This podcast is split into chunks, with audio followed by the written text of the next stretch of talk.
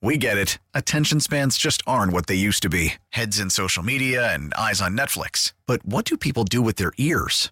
Well, for one, they're listening to audio. Americans spend 4.4 hours with audio every day. Oh, and you want the proof? Well, you just sat through this ad that's now approaching 30 seconds. What could you say to a potential customer in 30 seconds? Let Audacy put together a media plan tailor-made for your unique marketing needs. Advertise with Audacy. Visit ads.audacy.com. Tended to play a little too much hero ball. It's a no-brainer selection for Jacksonville. I believe he's a true leader in every sense of the word. I just fear for your fan base that that's what's going to happen.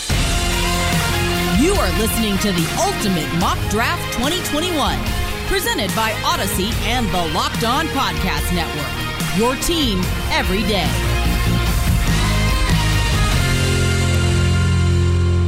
Welcome to Day 3 of the Ultimate Mock Draft 2021, presented by the Locked On Podcast Network and Odyssey, as we take you through the first round of the NFL Draft and beyond. I am Brian Peacock, NFL analyst, also the host of Locked On 49ers, as well as the Peacock and Williamson NFL show daily on the Locked On Podcast Network. My co-host for that show and for this event is former NFL and college scout, now writing for Pro Football Network, Matt Williamson. We're continuing with our Ultimate Mock Draft here with input from over 70 experts from our Locked On NFL and college channels, Locked On NFL draft shows, and of course, our incredible lineup of Odyssey NFL insiders. And remember, when the NFL draft rolls around on April 29th, we've got you covered with a live draft show with the Draft Network, which you can watch on the Locked On NFL YouTube channel and listen live on the Odyssey app. We've got picks 12 through 17 coming up today. That means the Philadelphia Eagles are officially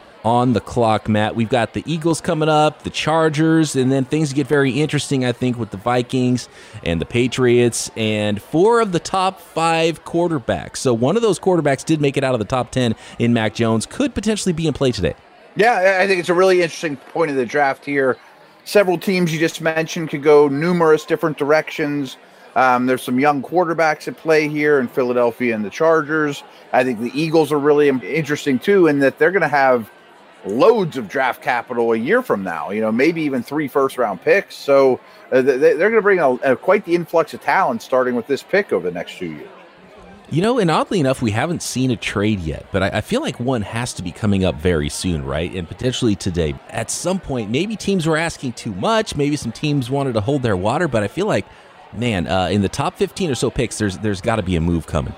I would think, you know, a lot of active Locked On owners out there chatting, and you were one of them. I'm curious how much, you know, talks happened. I guess your Niners aren't the best example to rehash that because your team moved up to 3 and was going to grab a quarterback. But I was a little jealous that I didn't have a team to represent because I think I'd have been calling people left and right. Yeah, try to get things working. I know there was a lot of talks in the top 10 and nothing got done, I think, because teams were maybe asking maybe some greedy hosts out there. I don't know. Maybe. We'll see, though. Fantastic folks here on the network, and I can't wait to see what Louie and Gino do with the first selection. And the pick is in, so let's go to the Eagles War Room. Louis DiBiase and Gino Camilleri, the hosts of Locked On Eagles, with the pick at 12.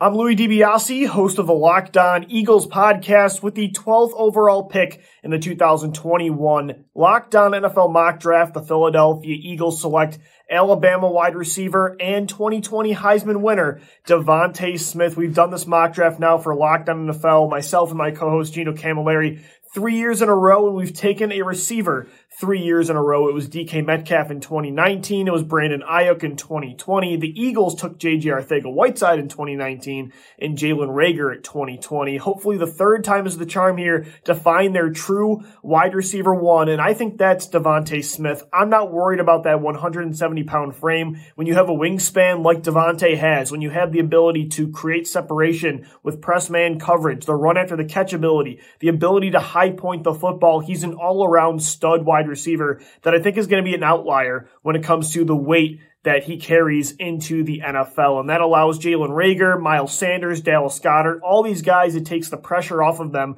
when DeVonta Smith hopefully is your wide receiver one. And it also will be tremendous for Jalen Hurts or whoever the Eagles quarterback is moving forward, having a weapon like Smith at wide receiver. The Eagles have not had a 1,000-yard receiver since 2014 in Jeremy Maclin. I think that would change if DeVonta comes to Philly in 2021.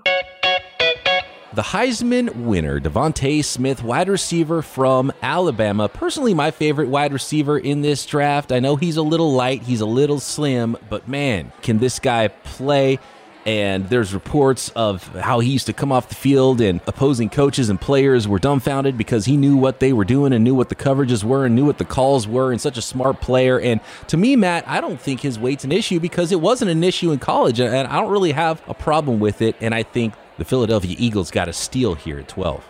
I think this was a very logical pick. You know, I mentioned they're going with Hurts right now, so give him every chance you can to really succeed. I still have hope for Jalen Reagor, to be honest with you, but this is a much different style receiver. I'm sure Smith will get a lot more targets than Reagor. He'll be the foundation of the passing game, mixed in with Reagor and Goddard and Sanders as a receiver. It's a good unit all of a sudden, and they're young and ascending, hopefully with the quarterback. Jalen Reagor making that year two leap. DeVonta Smith should be ready to play very early in his career. Should go a long way in helping second-year quarterback Jalen Hurts, or they might be using all of that draft capital next year to go find their future quarterback if Hurts proves to not be it. Michael Irvin back with us again here, the Hall of Famer, to break down a division foe throughout his career. Michael Irvin, your thoughts on the Alabama wide receiver to the Philadelphia Eagles? Wow. How lucky are the Philadelphia Eagles to be able to get DeVonta Smith right here. They let DeSean Jackson go, injuries and old age, and they get a younger, maybe faster DeSean Jackson. This kid will work great with Jalen Hurts because as Hurts develops, what DeVonta Smith gives him an opportunity to do is to throw some short passes, and with his ability to take him a long ways. So I can work the short game with this kind of receiver and still get big plays. So the numbers for the quarterback will absolutely look better than they really are. And now we pass things off to Luke Robinson again, the host of Locked On Bama, a busy man in this ultimate mock draft. Hey everybody, Luke Robinson with Locked On Bama. DeVonta Smith, what can you say about this guy? Just the consummate college football player. I think he's going to be fantastic at the next level too, but you can't talk about DeVonta Smith without talking about all the awards he won this past year, playing an all-SEC schedule, and then, of course, Notre Dame and Ohio State in the national championship game where he was headed for a 300-yard receiving contest, if not more, until he got hurt early in the second half. The Heisman Trophy winner, very, very fast, very, very quick. He's not necessarily known for his breakaway speed necessarily, but he is certainly fast enough. I have never seen him get caught from behind. He's also just a student of the game. His route running is incredibly precise, one of the best route runners that's ever come through the University of Alabama. I think he's going to be a very long-term player in the NFL, and he is going to be a guy that's going to be very successful because he will take nothing less. That brings us, Matt, to pick 13, and it is the Los Angeles Chargers that are now on the clock. Daniel and David, the hosts of Locked On Chargers, standing by with that selection. I think the top 12 picks maybe went in a little different order than we expected, but I think that this is probably how the Chargers figure to see things. Maybe one of the quarterbacks goes and one more of the non-quarterbacks fall to them there. I think Rashawn Slater would have been a player that the Chargers would have loved to fall here. What are your thoughts on where the Chargers could go as this board has fallen at pick 13? In general, I like how this sets up for the Chargers at 13. I think there'll be a corner of interest. I think there will be several, starting caliber, maybe star caliber offensive linemen. Maybe one of the Bama receivers would be too good to pass up. We just saw DeVonta Smith fall off the board. Imagine pairing him or Waddle with the two that they have now, and they lost Hunter Henry. So there's a lot of directions they can go, and maybe this is one of those teams where you look at it like, well, what's going to be there in the second round for me? You know, because they could go one of those three directions, in my opinion, and really make themselves better. How will they make themselves better? The pick is in to the Locked On Chargers War Room with the 13th selection in the Ultimate Mock Draft. This is Daniel Wade from Locked On Chargers. With the 13th pick in the 2021 NFL Draft, the Los Angeles Chargers select Alijah Vera-Tucker, offensive tackle from the University of Southern California. There have been some concerns that Vera-Tucker will play guard at the next level, but the Chargers believe they have found their left tackle of the future. After adding three new starters to the offensive line in free agency, the Chargers feel like they are putting the cherry on top in their commitment to protect Justin Herbert by now bringing in four new starters to improve one of the worst units in the NFL in 2020. The two top targets for the team were Rashawn Slater and Penei Sewell, but with both of them off the board and both of our two best cornerbacks off the board in our eyes in Patrick Surtain II and J.C. Horn, the decision came in to take the best offensive lineman available, and now we believe that we, by protecting Justin Herbert, will give ourselves the best chance to win in 2021. Alijah Vera-Tucker, he has a lot of fans throughout the draft community. The question here is tackle or guard? I look at Vera-Tucker and think he very well could land here. There's a logic to hitting a leadoff double in the first round of your draft, you know, for any team in the real NFL draft. And I think that's exactly what Vera-Tucker is.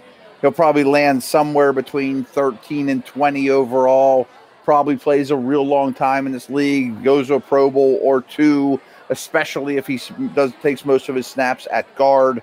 The Chargers probably would prefer a tackle, and maybe they give him a chance to succeed outside. But it's not like they can't use a guard either. Guards are starting to get paid more and more, right? It's not quite tackle money, but it's pretty good. So teams do care about that position as well. Yeah, I mean, if he has a Joe Thuney-like career, you know, I mean, who also could play tackle in a pinch. Mm-hmm. Nobody's frowning at that, and you got him at a cost-effective price for the next 5 years and then take it from there. I think he's a really good player. Oh, Joe Thuney, that's actually a really good comp, thinking about a college tackle that became a long-term guard and just had a nice little payday for himself with the Kansas City Chiefs. I like that comp for Alijah Vera-Tucker. Let's see how your old buddy Ross Tucker feels about the selection for the Chargers at 13. Boy, the more I watched Alijah Vera-Tucker, the offensive lineman at USC, the more I liked him. First of all, I don't think we're related, but the fact that he has Tucker in his last name, I'll take it. We might be related somehow, so I love that. Also love this guy's game. You know, he played a number of positions at SC, played them all well, showed he could play on the right side, showed he could play on the left side, showed he could play inside at guard, and then bumped out this year and was an absolute stud at left tackle for the Trojans. So the way I look at it is I think he can play tackle, and I think every team should give him a chance to play tackle. But if it doesn't work out, there's a lot of guys that have moved inside and been very successful. Joel Bitonio, Brandon Sheriff, Zach Martin. Alijah Vera-Tucker has the skill set and the body type to be in that mold. Absolutely love the Chargers taking Alijah Vera-Tucker here at 13. He is what they call a plug-and-play guy. I don't know yet where he'll play for them, but he'll start somewhere for the Chargers for the next 10 years. Now remember, the Chargers are totally revamping their offensive line. I mean, they let Forrest Lamp go. They let Dan Feeney go. They released Trey Turner. So they need guys. They brought in Ibushi. They brought in Matt Filer. They brought in Corey Lindsley, but they're still short at left tackle. And I think that's going to be where Alijah Vera-Tucker would play. Worst case scenario, he moves into left guard and is an absolute stud there. They know what they have at the skill guys. They know what they have at Justin Herbert. They also know that games are won and lost by the big boys up front, and they did the right thing by going ahead and getting Alijah Vera-Tucker. Cindy Robinson standing by with another Pac-12 offensive lineman sticking around in L.A. Hey, I'm Cindy, your new Locked On Pac-12 host, here to give you a quick breakdown of O-lineman Alijah Vera-Tucker out of USC. He's a top guard in this draft, but he brings versatility as he was the Trojans' top tackle last season. Now, he initially opted out of the 2020 season, but then decided to rejoin his teammates just in time for Pac-12 play to resume. Finished out the season as the Morris Trophy winner for Pac-12's best offensive lineman. Now, he has great athletic ability getting out to that second level in the run game. He moves well laterally in pass protection, and he displays great balance and body control, making it challenging for defenses to overpower him. The Draft Network says he'd be best suited in a zone blocking scheme, but he's athletic enough to adapt to any scheme at the pro level. Now, although he can fill in multiple positions on that offensive line, most teams will probably look to utilize him at the guard due to his size.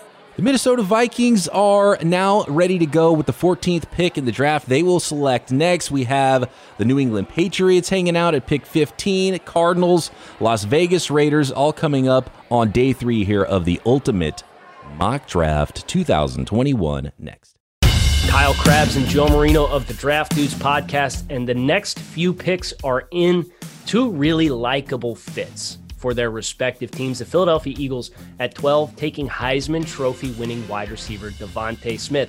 The Eagles made significant investments into their wide receiver room in last year's NFL draft, but they've also made some drastic changes to the infrastructure of their offense between the head coaching change, Carson Wentz no longer being in the picture, DeVonta Smith, his presence as a guy who can line up inside, outside. He did it all at the University of Alabama. The concerns about his frame have prompted him to fall a little bit outside the top 10. But in the grand scheme of things, you know you're getting a route technician. You know you're getting a guy who can win to all three levels of the field. That for Jalen Hurts is going to be an invaluable piece of this wide receiver room moving forward. And I would expect him to establish chemistry with Hurts very early on and end up being the top pass catcher. I really like this pick by the Los Angeles Chargers at number 13, going for USC offensive lineman Alijah Vera-Tucker. And offensive line has been an issue for the Chargers for too long now, and I think it really kind of spoiled the end of the Phillip Rivers era for the Chargers, and you don't want to see this be a problem with the new exciting quarterback in Justin Herbert in the mix now. And so Vera-Tucker, a player that was dominant at guard in 2019, and he looked really good at tackle in 2020. So for the Chargers and their efforts to get the best 5 blockers on the board, I really like this pick. Vera-Tucker is technically refined and ready to start from day 1. Pick 14 on the clock, Luke Braun of Locked On Vikings standing by. You know, Matt, Alijah Vera-Tucker's been a popular pick here for the Vikings. Usually 5 quarterbacks are gone, and now Alijah Vera-Tucker is gone. Quarterback still available, a guy that's being compared to Kirk Cousins like crazy this draft season, and Mac Jones. I don't think they would go quarterback, but if they could get a player who's as good with maybe a little higher ceiling, pay him a lot less for the next 4 years, I guess I wouldn't be shocked if this is a quarterback. They could take the first defensive player that's not a corner off the board. A defensive lineman would make a ton of sense for the Minnesota Vikings here. Christian Darrisaw is still available and might be the next offensive lineman up as far as consensus draft boards go. Where do you think the Vikings can take this pick at 14? Yeah, I wonder if Luke's not thrilled that Vera-Tucker just went to pick ahead of him. I mean, you see that mocked to them often. Guard is a real need for them, and it seems like it has been forever. But we talk about this a lot on Peacock and Williamson. The offense was way better than the defense last year, and I know some people were missing Danielle Hunter and those type of guys, but I would bet Zimmer, if the guard isn't there, pivots very quickly and says, just give me the best defensive player available, probably a pass rusher. The pick is in. Luke Braun of Locked On Vikings at 14 for Minnesota. What's up, everybody? Luke Braun here from Locked On Vikings, and much to my chagrin, we are up at pick 14 here in the Locked On NFL mock draft. I tried really, really hard to trade down. I called just about every team below us in the first round. Nobody wanted to come up, and it kind of makes sense that they wouldn't want to. The only quarterback left on the board is Mac Jones. Nobody's particularly interested. Nobody wanted to come up for Micah Parsons. Nobody wanted to come up for any of the edge rushers because all the edge rushers are still there. The guy you want might just fall to you. So it was difficult to find any sort of conversation about trading down, let alone strike a deal. So here we are picking at pick 14. And there's 2 position groups that seem smart here. There's offensive line and Christian Darrisaw or Samuel Cosmi. Neither of those players are particularly exciting. I don't like Christian Darrisaw's athletic profile, and Samuel Cosmi, I don't like his tape State. So I think we are just going to have to figure out offensive line at a different time. I don't think either of those players are the answer for the Vikings. So let's look at all of these edge rushers. And there's a ton of edge rushers that fall under the athletic but raw category, chiefly among them Jason Owe and Kwity Paye. There's Jalen Phillips. There's all kinds of other guys. I like those two the best, though. And I'm really agonizing over the decision over which ones to take. Jason Owe had a better broad jump. Kwity Paye has better agility. I think overall Kwity Paye has a more exciting athletic profile to me, and also seems like the kind of guy that can be a little bit more impactful day one. He seems a little bit closer to pro ready to me. So if he can be athletic and win with that athleticism on day one, it might not be as productive as he'll be at the end of his career, but while he learns and grows, he can still be useful to the Vikings. And so that's why I'm taking Kwity Paye, edge rusher out of Michigan at pick 14. Now the Patriots are on the clock. And we now have a defensive lineman off the board. It is Kwity Paye from Michigan.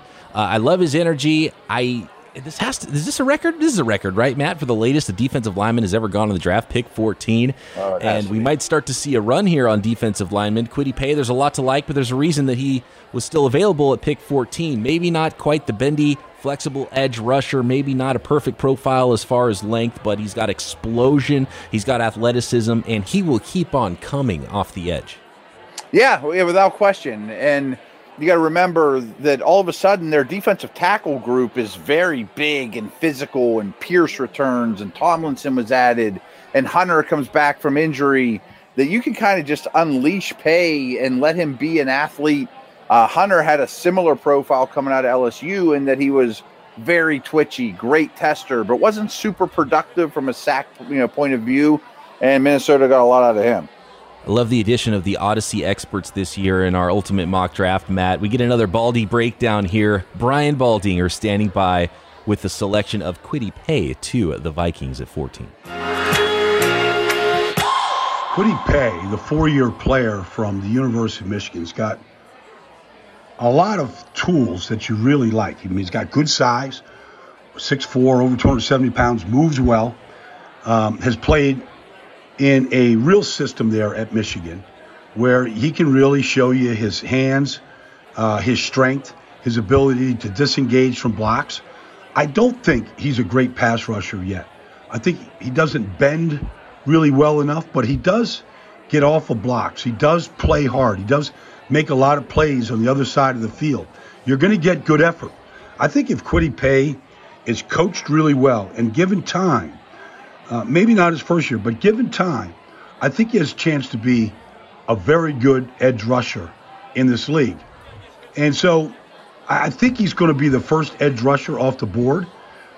It could go as early as 10 to Dallas, but there's going to be a lot of people that are going to like what Kwity Paye brings to your team. Mike Zimmer has said since the end of last season that it was the worst defense he ever coached with the Vikings last year. All kinds of injuries. Danielle Hunter opted out. They traded Everson Griffin. Yannick Ngakoue didn't work out, blah, blah, blah. But they need edge rushers. It's their number one priority. I mean, Kwity Paye would fit perfectly with what they're doing. I mean, maybe Danielle Hunter comes back. He's happy with his contract and plays at a high level. DJ Wanham from South Carolina, they drafted last year, showed flashes last year, being able to come off the edge. But they need somebody to really get the other team's attention, especially when you're going up against Green Bay and Aaron Rodgers, and you're trying to dethrone the Packers, who've dominated that division recently. So Kwity Paye makes a lot of sense if he's around when the Vikings are picking. But they need edge rush help, and Kwity Paye would certainly help that defense, a young defense. Locked On Wolverines checking in. Isaiah Hull, the host of Locked On Wolverines, had an up-close view of Kwity Paye's career in Michigan. What are the Vikings getting in this dynamic edge player? Hey, this is Isaiah Hull from Locked On Wolverines, here to talk about Kwity Paye from Michigan.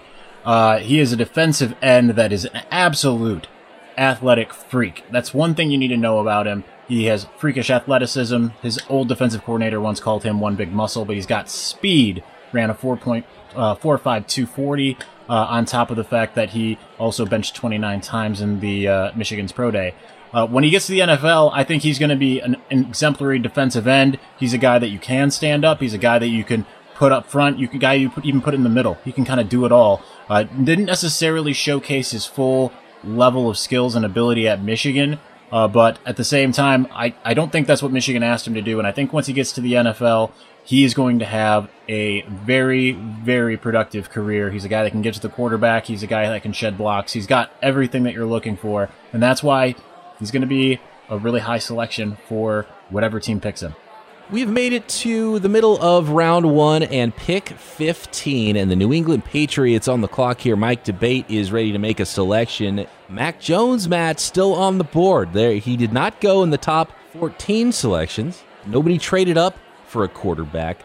You get the vibe that maybe a lot of analysts aren't as excited about Mac Jones as some NFL teams are leaked to be. A team potentially trading up to pick 3 for Mac Jones and him sliding all the way to pick 15 and maybe beyond are two very different things as far as stock value goes for an NFL prospect. No fan base is going to go crazy. Wow, we added Mac Jones. But in the reality of the world is if he can operate an efficient offense in a very cost-effective manner and distribute the football like coaches want, that's very Patriot-esque. You know, there'll be obvious Brady comparisons, which would be a little rough, but do your job. Well, Mac Jones does his job. Mm-hmm. I'm sure Micah Parsons would be, you know, somebody to look at here as well.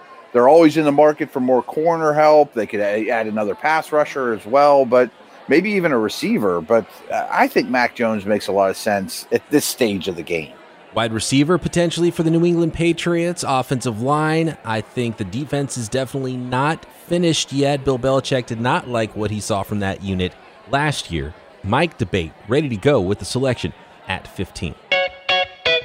I'm Mike DeBate of Locked On Patriots, and with the 15th selection, the New England Patriots select quarterback Mac Jones out of the University of Alabama.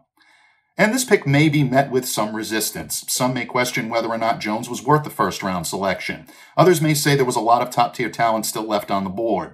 Strongly considered going with linebacker Micah Parsons out of Penn State here, but the New England Patriots' need for their quarterback of the future was the deciding factor. And make no mistake about it, Mac isn't chosen simply because he's a quarterback. He's being chosen because he might just be the best quarterback to lead the New England Patriots into their new generation.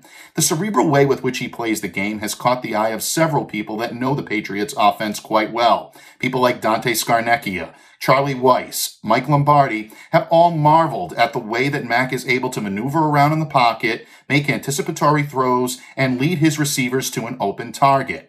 Mac may not be the most athletic quarterback in this class. He may not have the strongest arm, but what he does is have a high football IQ that will allow a play caller like Josh McDaniels to maximize his strengths. Sitting behind Cam Newton for a year may be just the medicine Mac needs to be a solid pro in the NFL. That means that the New England Patriots are the ideal fit for Mac Jones, who is their new quarterback of the future with the number 15 selection. And it was the quarterback. Mike DeBate liked the quarterback enough to draft him 15, but just not enough to try to go up and get him. And I think that's what I would have done too. I mean, I don't say a lot of great things about Mac Jones, but certainly the Belichick-Saban connections into play here too.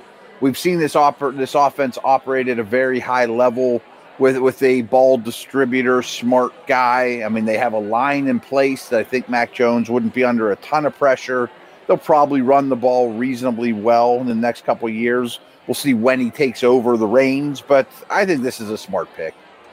Andy Gresh of WEEI on the selection of Mac Jones for the Patriots.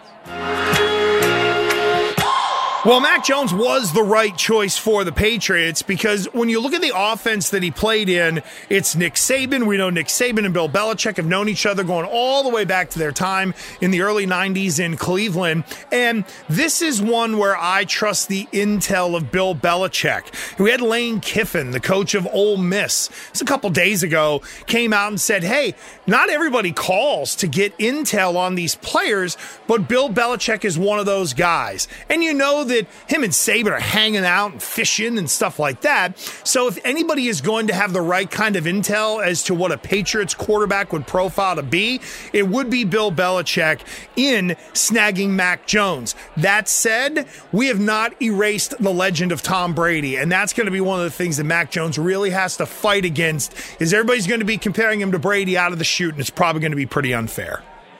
We're getting to know Luke Robinson pretty well of Locked On Bama, another Crimson Tide player, this time the quarterback, Mac Jones. What kind of player is he? Is there a little more to Mac Jones than some analysts are seeing in that height, weight, speed, and with his T-shirt off for Alabama?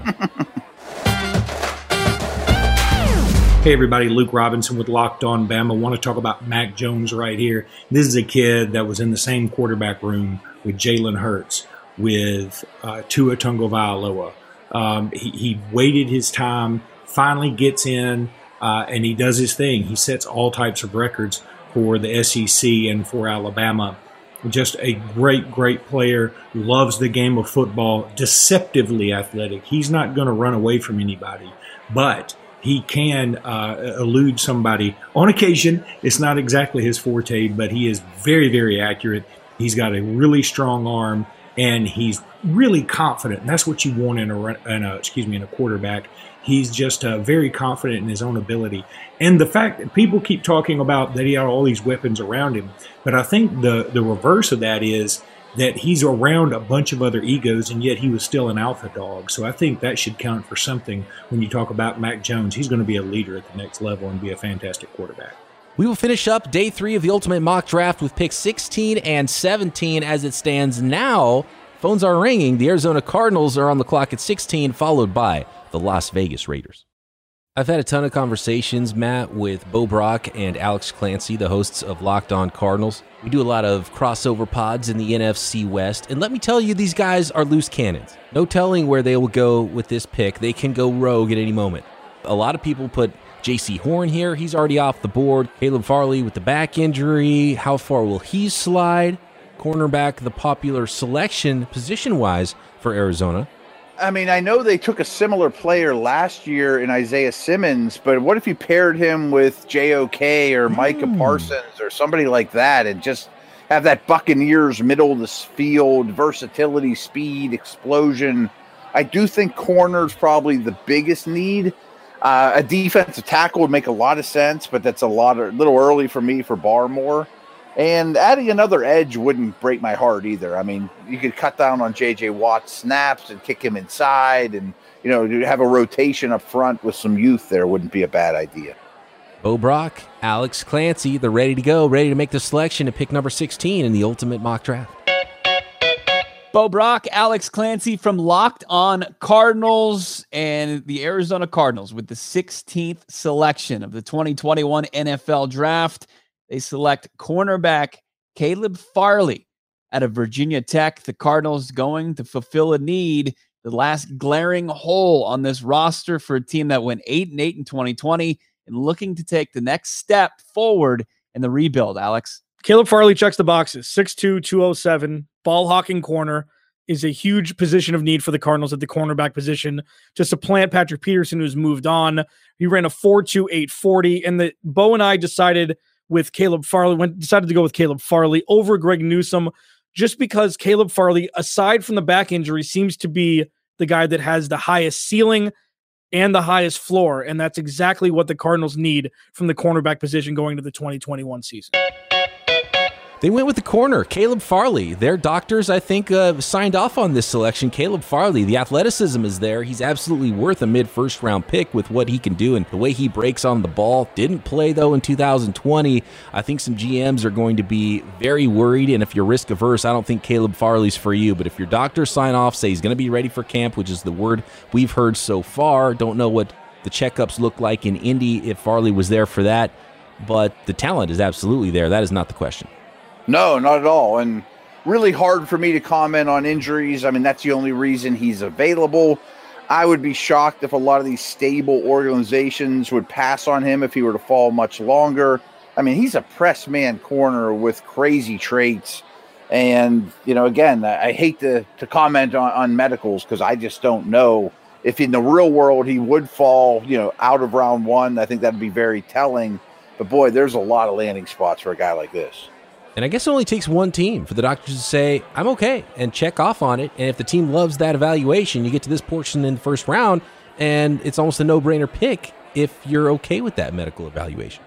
And I love the story I heard about Caleb Farley. He said he runs in the 4.2s, and he knows he does, but he doesn't tell people he runs 4.2 because nobody believes him. So he was ready to just throw down and show everybody at his pro day or the combine, and now none of that is happening, so he never got a chance to put up that 4.2. Teams have to be a little bit apprehensive about this prospect. But Bo Brock and Alex Clancy of Locked On Cardinals have no problems making a bold selection like Caleb Farley. You could tell he's a former receiver, too. I mean, the ball's in the air. He takes it away. He plays it and finds it extremely well. Rare length. I mean, he's something. Elliot Shore Parks of 94 WIP. Your thoughts on the selection of Caleb Farley to Arizona? I do believe that the offseason procedure that Caleb Farley had is a big concern. Now, look, I understand that it was called a minor procedure, but 4 months of rehab to come back from it is concerning. And I also can say from firsthand here in Philadelphia, I saw what happened the last time a cornerback as talented as Caleb Farley had an offseason injury that impacted his timeline for the NFL. Sidney Jones here with the Eagles suffered an Achilles injury during his pro day. He ended up missing his entire rookie season, fell to the second round, and was viewed as a good value pick. But unfortunately, for a guy as talented as Sidney Jones was, that injury just proved to ultimately be too much to overcome. Now, different injury, and we obviously hope Caleb Farley can stay healthy, but when you combine that back injury with the torn ACL that he suffered prior in college, I think there's just too much of an injury concern with Caleb Farley to justify taking him as high as number 16, and I do believe it's a concern moving forward for him. After taking Caleb Farley with number 16 overall, there's a few different directions Arizona could go. They don't pick again until number 49. A clear need for this team, in my opinion, is the offensive line. You have the quarterback in Kyler Murray. You have a ton of weapons at receiver, and receiver is a potential option, I guess, you know, depending what's there on the board. But I think offensive line is probably where they're going to find the best value. And one player I would keep an eye on here is Creed Humphrey out of Oklahoma, a player that along the interior of the offensive line is probably a first-round pick, if not for injury concerns. And he might be a bit of a reach at, you know, in the second round, in the earlier parts of the second round. But I really think he's a guy that could prove to be a steal in the second round. A elite-level athlete, has a ton of experience playing at a high-level school, and he's got great leadership qualities from everything you hear about him. So if the Cardinals are looking to rebuild that offensive line, it's a bit of a medical risk, which I know they just took on Farley, but if you're willing to do that, I do think Creed Humphrey could be a good pick for them in the second round. Our college expert for the ACC, A.J. Black, has seen some of Caleb Farley. Nobody saw him in 2020, so what kind of player was he in 2019 at Virginia Tech? This is A.J. Black from Locked On Boston College here to talk about Caleb Farley of Virginia Tech. Now, Caleb Farley, he's a cornerback, 6'2", 197 pounds, who's heading to the NFL. Now, he's an interesting prospect because he is, you know, high risk, high reward. He missed the combine due to a back surgery recently, but if his tape is to be believed, he ran a 4.28, so blistering speed for a cornerback. And his stats when he was healthy are off the charts. You know, he had a passer rating against him of 26.8. Even though he missed all of 2020 by opting out, Caleb Farley has all of the characteristics of an early first-round draft pick and could be an elite NFL cornerback, but he also runs the risk of being a bust as he has had injuries. And that brings us to pick 17, the Las Vegas Raiders. Let's finish this up strong, Matt. Hugh Myers standing by, the host of Locked On Raiders, could go any number of ways with this pick. If this is an offensive pick, I think it's a tackle. And, you know, Tevin Jenkins sure fits the Raiders' tough guy persona, and I bet Gruden loves him. But I prefer Darrisaw just in a vacuum. I keep bringing up Parsons and Owasu Koramoa. That would certainly fit the bill. They could always use more pass rush. Could the first safety on the board even fall this early? That's probably a little rich, but they could use them, and really anything on defense would make some sense. Hugh is ready to go. The Las Vegas Raiders pick is in at number 17 in the Ultimate Mock Draft. I'm your boy Q, host of the Locked On Raiders podcast. And with the number 17 overall pick in the 2021 NFL Draft, the Las Vegas Raiders select out of Virginia Tech offensive tackle Christian Darrisaw. And there was a lot of conversations about what direction the Raiders would go at number 17 overall. First tried to trade back and maybe possibly pick up an extra pick here or there and maybe even get a skill player like Trayvon Merrick out of TCU, the safety. But with the exit of Trent Brown now in New England after being traded by the Raiders in the offseason, that hole at that right tackle position was just too big to pass up on Darrisaw, a guy who was a left tackle at Virginia Tech, didn't allow one sack in 2020, did a really good job. He kicks over to the right side and holds down that side of the offensive line. Colton Miller is the other bookend at the left tackle position. He was the former first-round draft pick just a couple years ago. So now that offensive line becomes a little bit more solidified going into the 21 season with Christian Darrisaw as the pick at number 17 for the Las Vegas Raiders. Love it. Need meets value, I think, at this portion of the first round for the Raiders here with an offensive tackle. Premium position. A premium talent for where you got him. I mean, that's probably enough said. Yeah, he'll have to bounce to the right side, but he has the demeanor to be a traditional right tackle and the experience and protection to handle the edge well there. I like it quite a bit. You know, I mean, I think it pretty much completes the offense. And then if I were in charge of the Raiders from this point on in the draft, I might not take another offensive player. You're right. The defensive side of the ball should be paramount in the draft for the Raiders, but getting a potential starting left tackle is pretty important, too.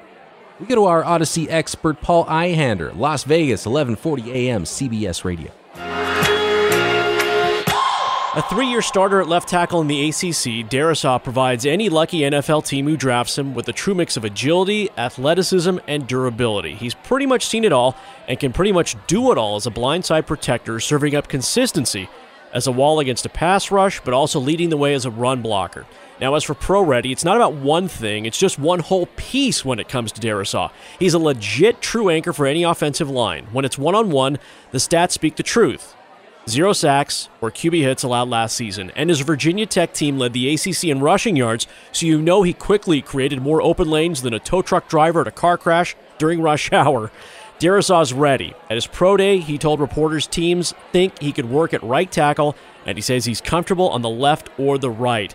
His versatility makes him incredibly valuable to any unit needing immediate help. The Raiders underwent an offensive line overhaul in the offseason, with the most pressing need remaining after free agency sitting at right tackle. Now with the Raiders, Darrisaw would sharpie in to start there right away, as opposed to his left tackle position he played during his Virginia Tech Hokies career.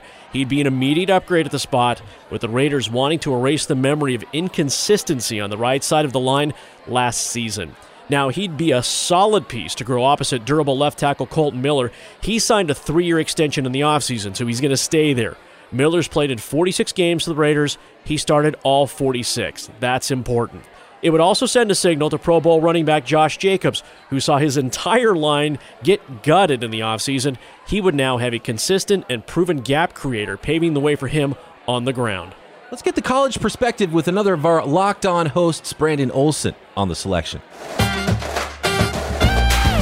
Brandon Olson here. When you're talking about Christian Darrisaw, you're talking about one of the best offensive tackles in the class. He's arguably the most athletic tackle in the class. He's a fantastic pass blocker. He loves to get in people's faces in the screen game, and we've seen him absolutely house plays just on his own, really. He's a freak athlete. He reminds me a lot of a young Trent Williams, and that's kind of where I see his ceiling being. He's tremendous in space. He loves to get physical, and he's a cup pong monster. Kyle Krabs and Joe Marino, the Draft Dudes podcast. And QB5 off the board here for the New England Patriots at 15, Mac Jones. We were wondering, there was buzz about him going as high as number 3 in the draft order here. He ends up slipping to the New England Patriots. And I think this does set the table for an interesting transition, because you think about the investments that the Patriots made, the multiple tight ends. Cam Newton has been brought back. You're assuming they're going to go with Cam Newton again in 2021.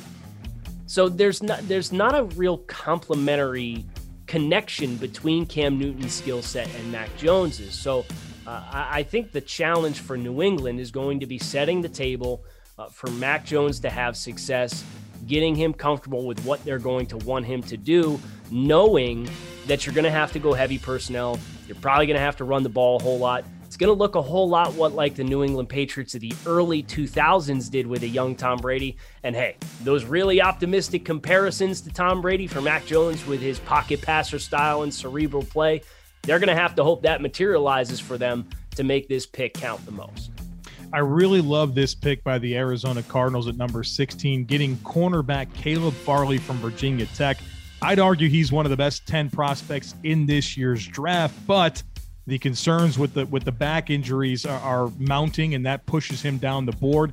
He was recently medically cleared, which gives you some confidence about, you know, him being able to step in and provide some returns on that investment right away. But the need for cornerback in Arizona is very obvious. We spent a lot of time talking about Arizona finding the running mate to Patrick Peterson. Well, it took so long for them to find the running mate that they have to replace him now, as he's a member of the Minnesota Vikings. Caleb Farley has everything necessary to become a top-flight shutdown corner in the NFL.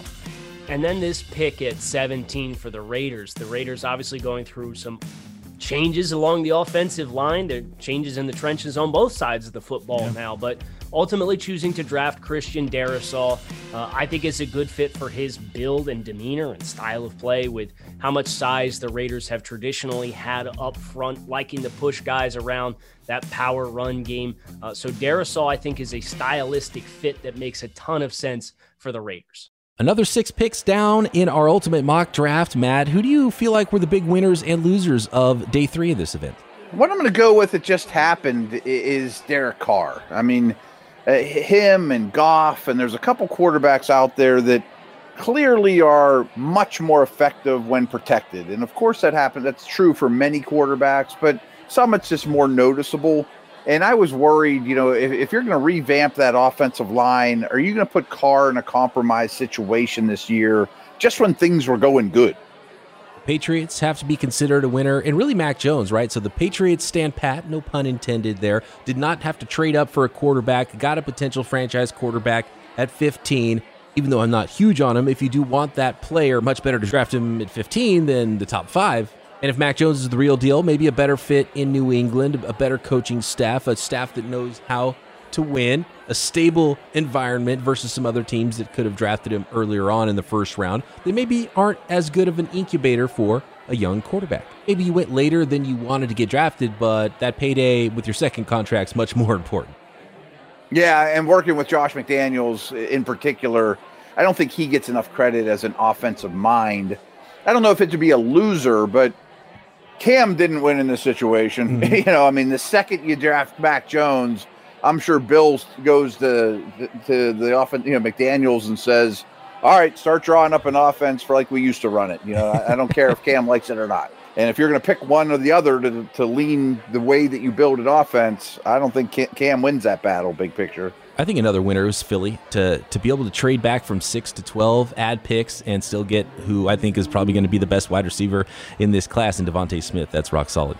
Really good for Jalen Hurts, too. I keep focusing on these quarterbacks. Mm-hmm. It's all about quarterbacks. It's a quarterback-driven league, Matt. We've absolutely seen that in this mock draft with 5 QBs going in the top 15. What is to come? We've got day 4 coming up. The Miami Dolphins now with their second selection in this mock draft. They've been active in trades. I wonder if there might be some more trades on deck tomorrow. I have a feeling there will be, so stay tuned for that. Maybe your team will be selecting tomorrow, and you don't expect it between picks 18 and 22 on day 4 of the Ultimate Mock Draft 2021.